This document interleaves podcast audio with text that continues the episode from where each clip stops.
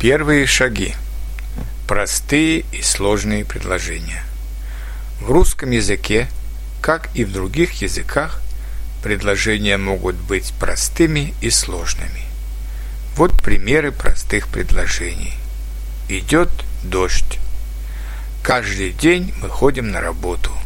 Она любит танцевать. Во всех этих предложениях один субъект. Дождь, мы, она – а теперь послушайте примеры сложных предложений.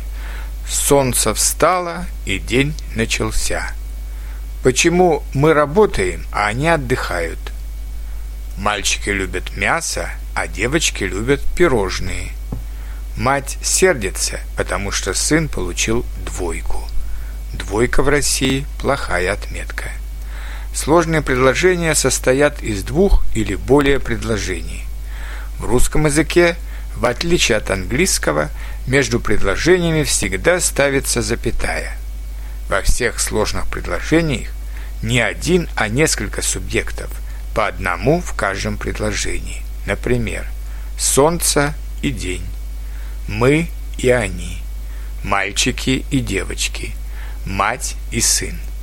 А теперь послушайте простые и сложные предложения. Попробуйте определить, какие из них являются сложными. Обратите внимание на запятые между предложениями. Мне нравится изучать иностранные языки. Я люблю русский язык, потому что он такой красивый и выразительный.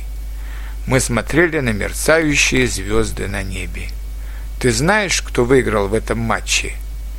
Если ты хочешь выучить иностранный язык, ты должен запомнить много новых слов. «Здравствуй, брат!» Учитель вошел в класс, и урок начался. Я не помню, кто написал этот роман, но он мне нравится. Мы еще не решили, где мы проведем отпуск в этом году.